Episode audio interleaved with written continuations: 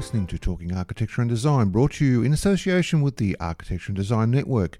You can catch up with news, projects, interviews, and much more at architectureanddesign.com.au, where you can also subscribe to our newsletters and magazine.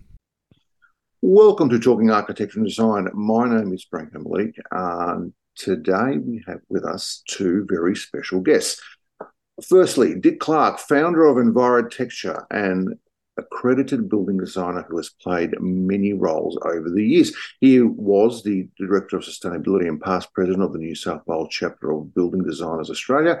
He is a past president and board member of the Association of Building Sustainability Assessors, the AB, ABSA, and is a founding author and editor of the acclaimed Your Home series, recently released in its sixth 20th year anniversary edition. Wow. And then we also have David Baggs, CEO, Technical Director, and co founder of Global Greentag.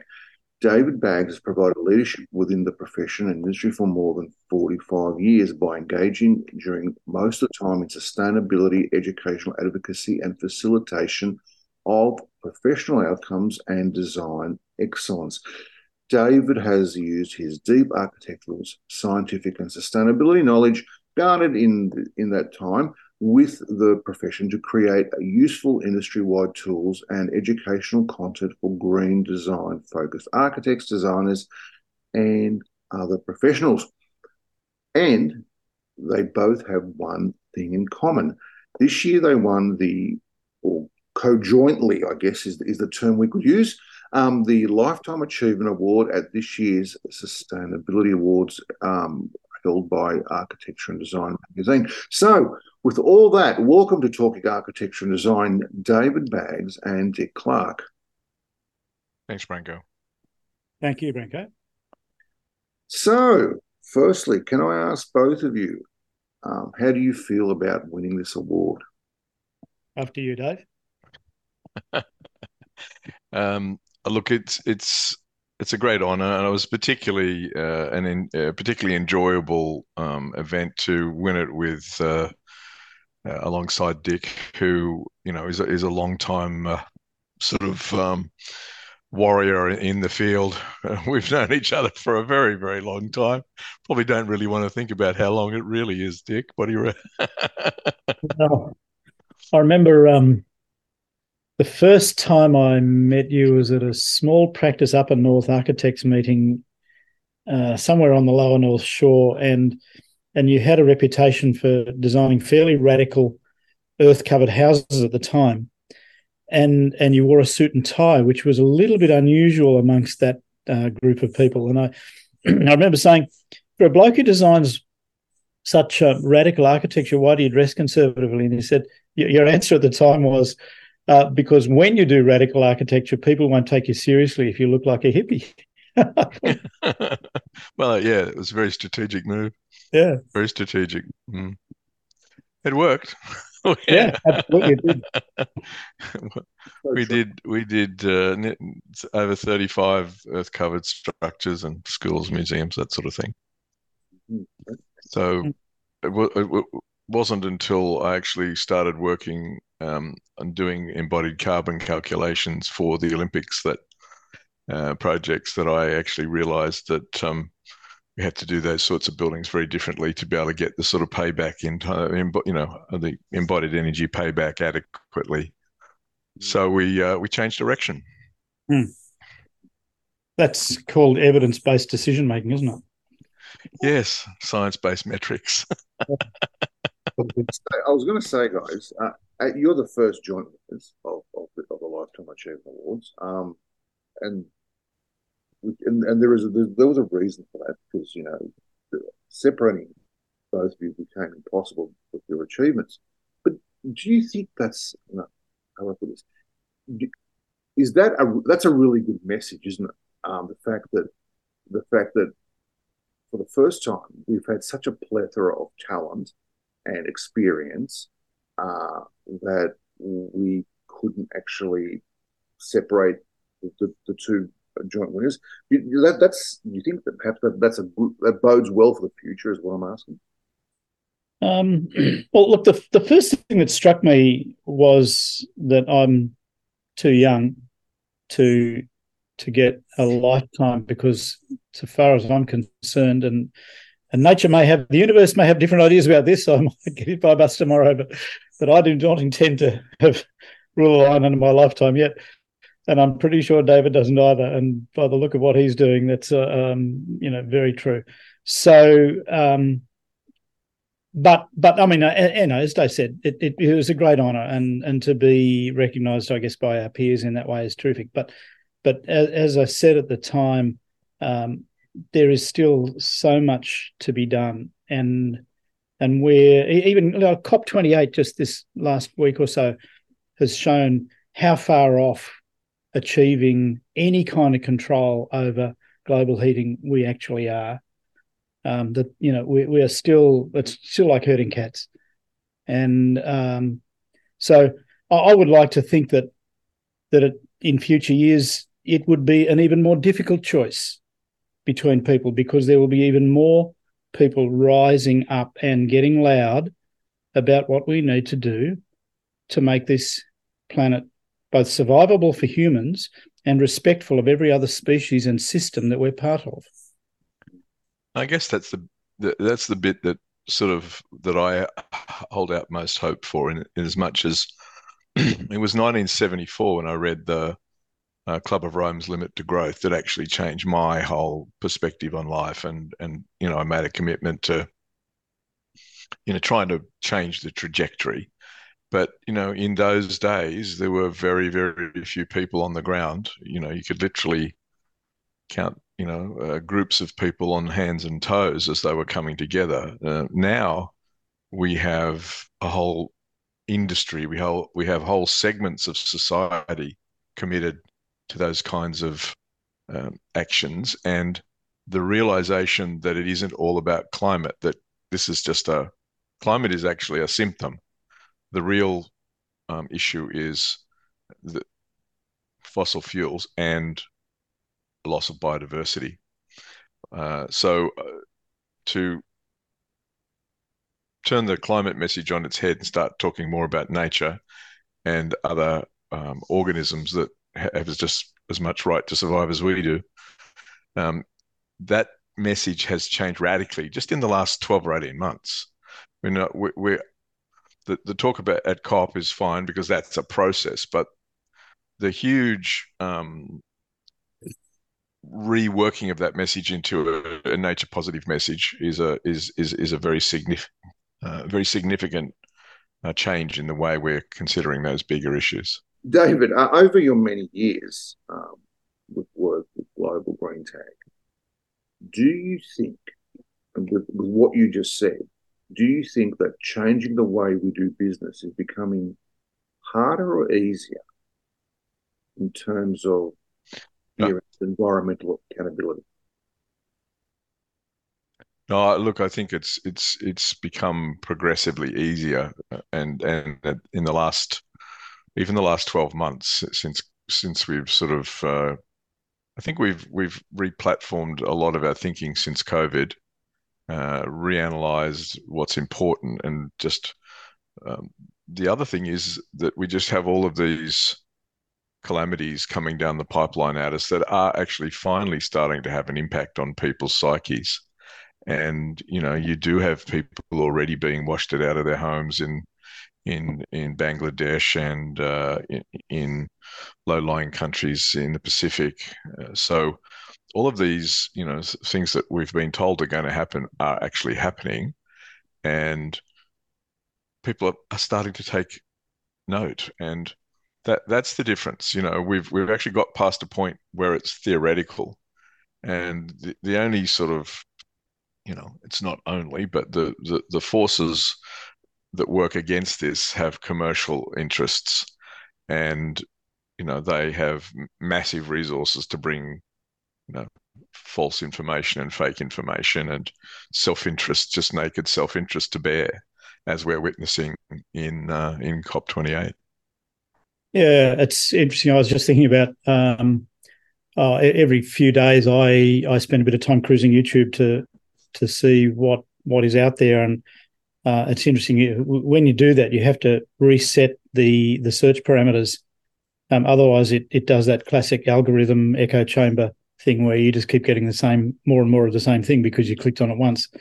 So you have to kind of um, go out and, and come back in afresh. But it's interesting that the the the number, just as an example of of that vested interest thing, David, the, the number of EV hate um, channels that are, have popped up in the last, I've noticed in the last twelve months, and and even um, some commentators on on vehicles that uh, were previously quite enthusiastic about their own EV and and, and re- reviewed things quite well, suddenly have have turned, and I, uh, you know, turned into a full on EV hate session. Now I know EVs are not the answer to sustainability by any means, so let's not get go down that rabbit hole. But it's an indicator that um, that there are things happening out out there that that are always trying to to work against change for the better and um, and and you do have to, I think, kind of follow the money and and drill into you know where do those messages come from, and and I think some of that at COP28 was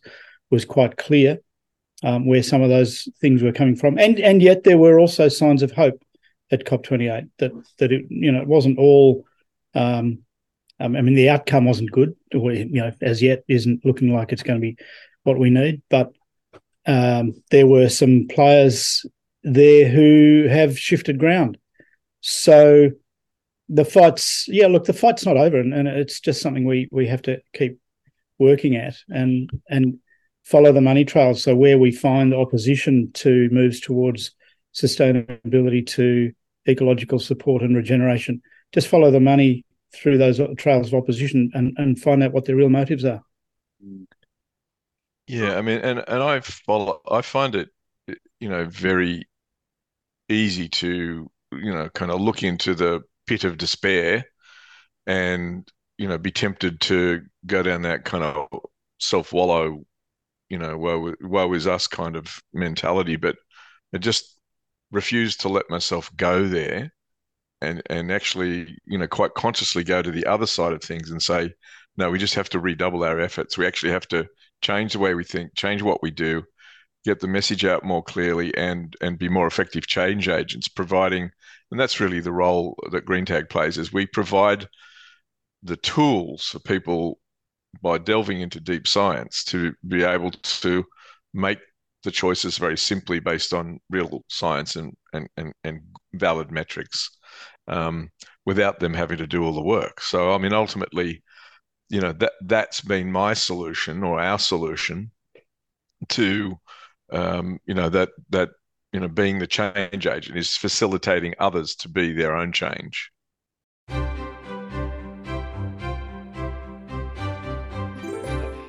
Interesting thing you said. You said um, that EVs aren't, aren't the answer to, to, sustainability. I've got to say that the yes, you're, you're right. The, the explosion, excuse the pun, of um, anti EV, anti Tesla in particular sites is growing um, I didn't realize that Teslas could burn. Who knew? Um, I was going to say that. Um, well, just just just as one point there, Branko.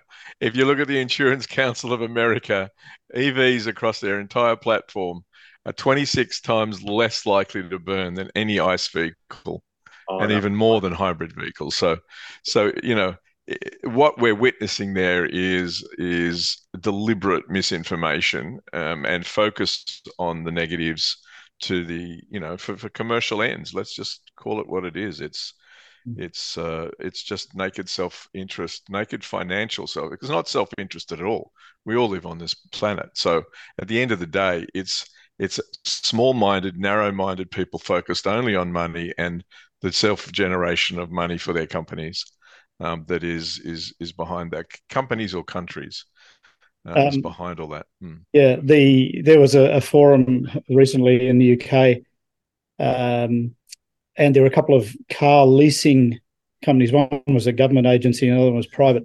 And, and i can't remember which one had 16000 uh, evs in their fleet and two and a half thousand ice vehicles remnant in their fleet that were being phased out and the moderator um, said, So, how many of your EVs have caught fire? And they said, None. How many of your ICE vehicles have caught fire? And she said, Six. So six out of two and a half thousand versus none out of sixteen thousand. It's kind of, you know. So where, where's the hate from? Well, it's coming from some other, uh, you know, yeah. concern is, is trying to counter a shift away from something they're making money out of and have capital invested in. Yeah, Dick, you are the former um, head of head judge of well, former. I say you, you, you have missed one year. We haven't actually shifted you out. We just I use the word former. I was going to say uh, you have been the head judge of the Sustainability Awards. Um, how did you view this year's in terms of with what you've just said and with you know with the, with the benefit of I think a lot about a decade worth of hindsight? Yeah. Well, look, it's interesting. So the the, the background, dear listener, is that uh, this year I stood aside from the judging panel because I knew I was going to be spending three months at the top end in Arnhem Land and places around there and, and a little bit in the centre, and um, and that it was going to be impractical given the kind of communications that we have for me to actively um, be, well be effective in in the judging. So I stood aside. And so, for that reason, I didn't see the depth, uh, some of the backstories to this year's entries. And so, I'm probably not really qualified to to sort of speak with 100% authority, other than to say I trust the judges to have got it right. And and obviously, I know you know most of them uh, at some level, and some of them really very well. So I I do trust them. So I, I trust that the outcome was what it should have been. Um, what I guess expanding your question to to not just this year but to previous years as well. Um, what I've noticed is that um, okay, a, a, little promo here for when you enter your project into the sustainability awards. Uh, you cannot give us too much information, but you can give us too much spin and archy speak. So what we want is facts. and if they're in dot point, even better, because that helps people get their heads around them much more effectively than wading through waffle. So do not ever write waffle if you're submitting a design entry. Um, but what what we found is that over the the years, the information that people did provide, where it was well provided, was was very very clear, and was based on um, hard data and, and and as soon as we have hard data judging an entry, it just it that entry just stands head and shoulders above any other that that uses you know sort of qualitative descriptors rather than quantitative. And I know that runs the risk of reducing everything just to a series of numbers and so on. But but um, it it just the, the data doesn't necessarily have to be purely numerical. It, you know there are other ways of of presenting the information about what a building is is doing and where it's come from. In in short, the, um, always getting better. The standard has improved and improved over years for sure. I, I, I was going to say I like pictures. Um, Dave, um, you were on the um, on the panel of the Sustainability Summit. Uh, I believe you were a moderator from memory. Um, yeah. Yeah. Sorry, it's it's been over a month. My my my brain started working right after the the event. Um, are there many events like that in Australia, and, and should there be more, or, or, or what what do you think they should be like? There aren't very many events, no, uh, uh of a similar ilk, and there's certainly. Um, I think there is always a case for showcasing good practice and best practice. And I take Dick's note very much um, comments very much to, to heart from the point of view of those awards should be um, science based.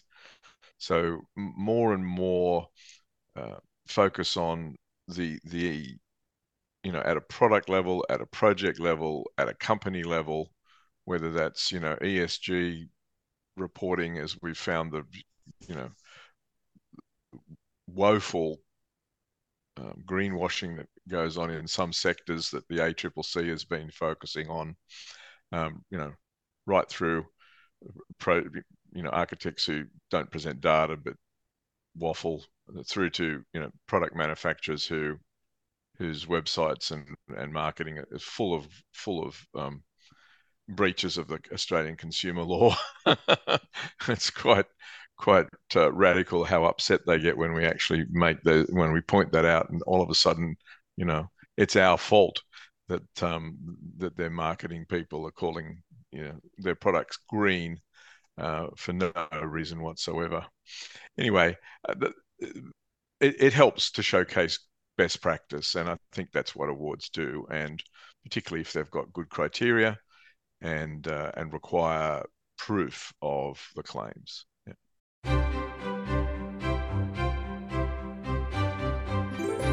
What would you like to see in terms of carbon emissions moving forward? I mean, uh, nuclear dance, nuclear pro-nuclear dancing polar bears aside, um, you know, what would you like to see, and how do you think we could achieve this? I mean, here's here's the chance for both of you to, to save the world. We, we've kind of nailed our um, answer to that question well and truly to the mast recently um, because we launched our nature positive products um, standard and a nature positive declaration and transparency reporting process for products and manufacturers. So, I mean, ultimately, what the message there is to manufacturers do your best to minimize your impacts throughout your supply chain. And then when you actually realize that you've reached uh, uh the practical um, sort of uh, tipping point of you know benefit versus cost, then look at installing renewable energy directly onto your factories. When you can't do any more of that, then look at offsetting, but don't offset with renewable energy because it's doesn't need commercial encouragement anymore. It's already the cheapest form of energy provision bar none. So what we're saying is we also want to see not just because renewable energy offsets just reduce emissions and push um, but continue emitting but push the savings further down the line what we're saying is we need to focus on offsets that draw carbon down from the atmosphere so if you emit x you take not just X back out of the atmosphere, but you actually go beyond that and make a commitment to redress some of the emissions of past years by going into the nature positive zone. And we do that by using the restoration of complex ecosystems. Yes, it includes trees, but more importantly, it includes the microorganism systems that exist within soils, um, it ex- places like wetlands and uh, coral reefs, basically restoring carbon absorbing biodiversity that takes carbon out of the atmosphere. It's a carbon capture storage technique, um, but that actually works. That actually works. It's the only one we've got that actually works. And uh, there needs to be more focus on what goes on within the soil and underground. Um, it's not just about trunks and, and leaves. It's actually about microorganisms in soil.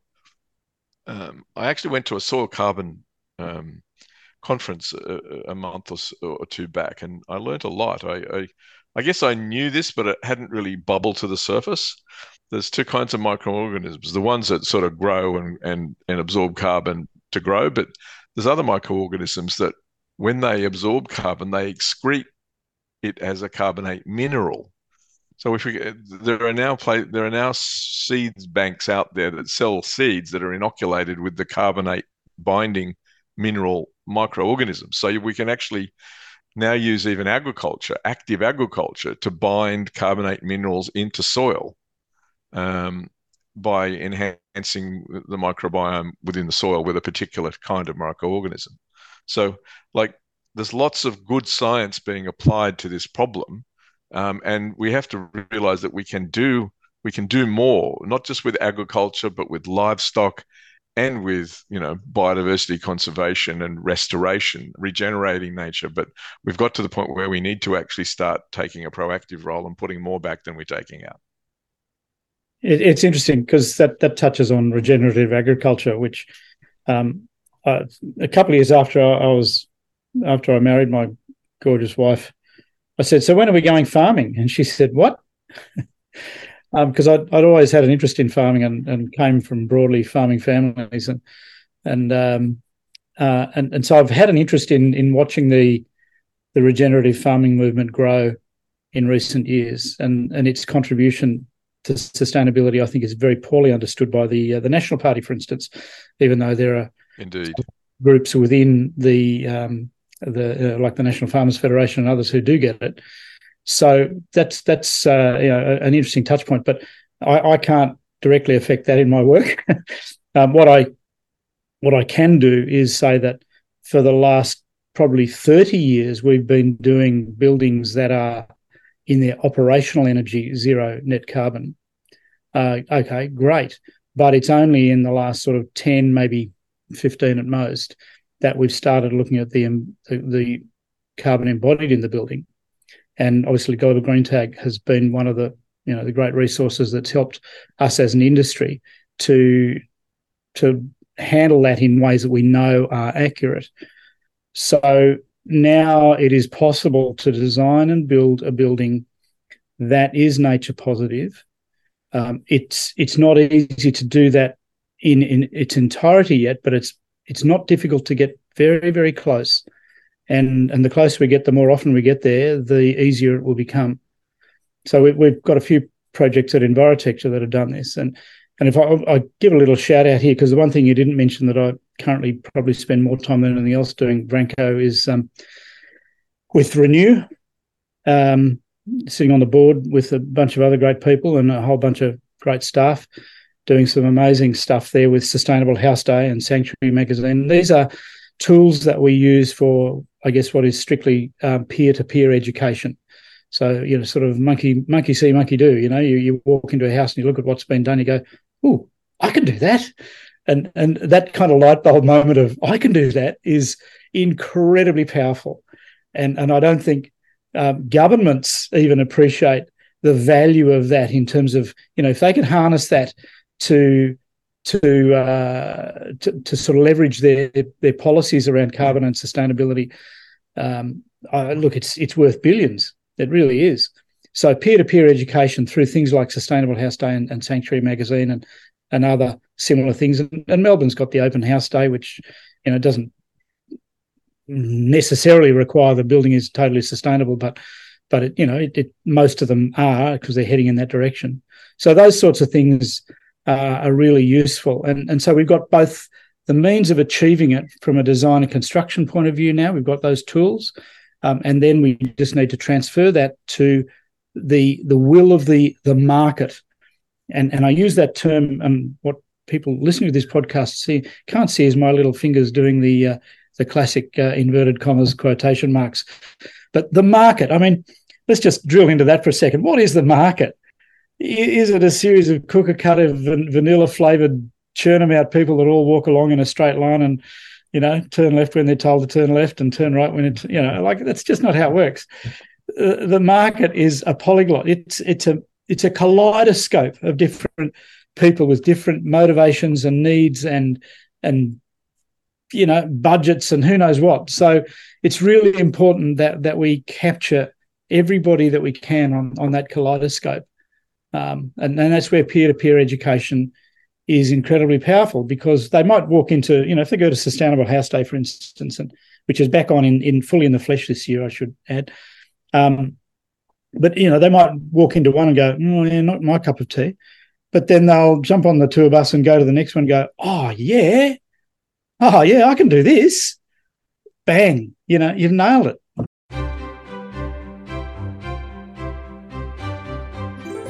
you you you both achieved or will give were awarded the lifetime achievement award, but it's not because your your your lifetimes times are over or or whatnot, but it your your scope of work is is your your opus magnus is um, amazing. But given your time again, um, what would you do differently in terms of your roles and why? You mean how many mistakes would you be happy to make again? you learn from those, right? Well, you do. This is the thing. Um, I, have often reflected on this actually because I, I, look back and I think, gee, I've made some whoppers, but what did I learn from each of those? A heap. So if I hadn't made those mistakes, would I know what I know now? How would I, you know, and I would have made other mistakes and maybe learned the same lessons in different ways. Who knows? But, but yes, I think mistakes um, are incredibly useful things, and as long as they don't destroy too much on the way through, uh, you know, I guess as, as long as we are the only ones hurt by our own mistakes and and not fatally wounded, so that we we have the ability to learn and adapt and change, then yeah, you know, risk a mistake. What's the problem? Oh, I'd certainly echo that. You you make mistakes, you learn, you you you grow and you change. Um, I've certainly had enough of that in my life. Um, I, I do think though that the one thing that I would do differently is probably you know study the change making actually be a more engaging and proactive um, change change maker change manager. We've made a lot of change to the industry by by doing stuff but you can do a lot more if you bring more people on board and bring them along with you. And um, uh, you know, we've facilitated a lot and, and, and, and helped in that way. And we've, I've certainly done a lot of education and, and that sort of stuff, but I, it's been a technical, it's, it's been at a technical level with other architects and, and the rest of the profession. But I, I really think to, to give people the, the impetus to want to change in their own lives um, is, is something that I think is, has been lacking and certainly, you know, I mean, I uh, got involved in politics for a while and and, and got elected as a local um, councillor. And the the thing that really strikes you in that context is the whole NIMBY, the whole um, you know, not in my backyard scenario. And, and in fact, if you flip it round, you realize people only change or are willing to face and confront change when it affects them in their own backyard. And, you know, it's the um, increasing level of concern, uh, concentric circles of, you know, beyond me, around me, beside me, on me, and in me as their, you know, as their increasing levels of concern. And so, you know, to, to be able to have an impact on those by engaging change management, um, I guess it's psychology, I suppose, I'm not sure, but anyway, that's that that I think to be a to be a is is what it would take to be a more effective change man change agent in my own mind. It's change, really, is it? That's the, the, the fear of change, rather. That's the biggest problem, isn't it, with all this? Yeah, I, mean, humans don't like change. They, you know, it's a rare a, a rare person who seeks that uh, seeks change. So ultimately, there has to be reasons for change. There has to be enough incentive to change, um, and it's it's putting the case before people with, with such with with enough momentum to be able to break through the sort of everyday veneer of I'm busy. I've got to, you know, get the kids here. I've got to drive here. I've got to do this. I've got to get to work. I've got to come home. I've got to make dinner. I've got to clean the house. It's it's breaking through that I call it a veneer, but it's really it's just life. The reality is you've got to still create enough momentum to be able to break through that. It's interesting, isn't it? I was just thinking about uh, how we encourage people to get off gas, which is uh, you know another of our news programs at the moment. We've got this thing called the Getting Off Gas Toolkit to help people do it, and uh, uh there are people who um, are very keen on cooking, which is great, um, real foodies, and I've heard any number of them say, yeah, "Look, I'm sorry, I'm happy to go away from gas hot water because I don't see that. All I see is the hot water come out of the taps. I don't really care how it's made. But don't take away my gas cooktop because I like to do my, you know, flip of the pan stir fry or you know, in, instant control on the whatever it might be. I mean, I, I can't cook much. I'm not much of a foodie, although I am a world champion in scrambled eggs. But um, and and so scrambled eggs require absolute precise control of temperature, so you don't just turn them to rubber. Um, and so some years ago when we uh, ditched gas and, and went to induction cooking, I, I realized that I actually had more control over my scrambled egg temperature than I had with the gas. There was a lag time in the gas that I had learned to anticipate, but with the induction cooktop, that lag time uh, disappeared from sort of eight to 10 seconds down to about 0.8 of a second, a dramatic improvement over control. And, and so being able to kind of say to someone, okay, you, you really enjoy the precision of your cooking. Here's a change, but it's actually a change for the better. But they won't, they won't probably make that leap unless they try it. So once again, you know, it comes back to this kind of monkey see, monkey do. But uh, one of the, one of the reasons that a lot of people do um, jump across from gas to induction, I'm just using that as an example, is when it comes to cleaning. Everybody, no matter how they, much they love gas cooking, hates cleaning gas cooktops because they are so fiddly and messy and they're just, you know, oh, disaster. And you show them an induction cooktop and you go, uh, you take your, your Wettex or your, your, your Scotch-Brite and you wipe it and it's done. And they kind of go, ooh, ooh, yeah, I get that, you know. So there are ways and means of encouraging people to make change if they can see something in it for them. But when you present them with complex or potentially um, unsettling concepts um, about what they need to do to change, you know, they'll typically just kind of back right off and go, "Oh no, that's you know that's too scary." And I think Dick, there's a whole lot of hidden disincentives, like literal barriers to conversions. Like the gas companies own the infrastructure. I moved into an apartment building and I've just recently found out that the developer of the apartment building abrogated his responsibility to put in the electrical system. And the electrical system, as well as the gas system, are owned by the utilities company up to my light switches. The uh, hidden barrier where the utility companies own the infrastructure right up to the point of delivery and will charge you for it even if you're not using it because mm-hmm. they've got a cost recovery model going on plus the developers have appointed utilities managers to sit in between and you can't even influence how or where you buy your utilities from that is such an insidious and it, mm. frankly has to be stopped. And this is this bringing to my point. There is so much that we can do um, at a voluntary level or at an individual level by changing people's mind, hearts and minds and want, asking them to do more. But there is a must be uh, role for government here where um, industry won't change voluntarily it will always take the easy road out. And where things are in the broadest public interest, particularly you know when we're facing an existential crisis like climate change and the mass you know plastic pollutions and stuff, as we are currently seeing with the current government, at least to some extent, there is a need to mandate by legislation particular outcomes and to make policy that says thou shalt and you know, mm. for the Victorian government to say, okay, no new gas, that's the only way it can happen. Mm. It has to happen across. It should be the federal government making those calls, if that was, and it is possible under under their environmental mandate. It is possible, should they choose to. Um, not to say it wouldn't be, there wouldn't be, it wouldn't have a fight on their hands, but the reality is that government ha- has a role to mandate outcomes that aren't going to happen. Mm. uh, and that needs to happen more often. I've got to say, gentlemen, that that's got to be the most interesting conversation I've had for a very long time. From making the perfect scrambled eggs to saving humanity.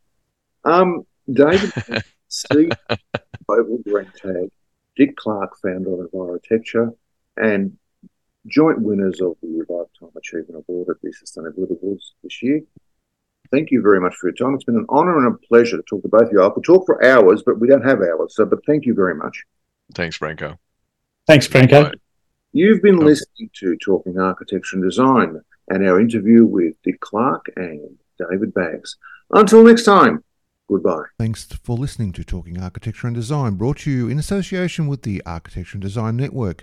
You can catch up with news, projects, interviews, and much more at architectureanddesign.com.au, where you can also subscribe to our newsletters and magazine.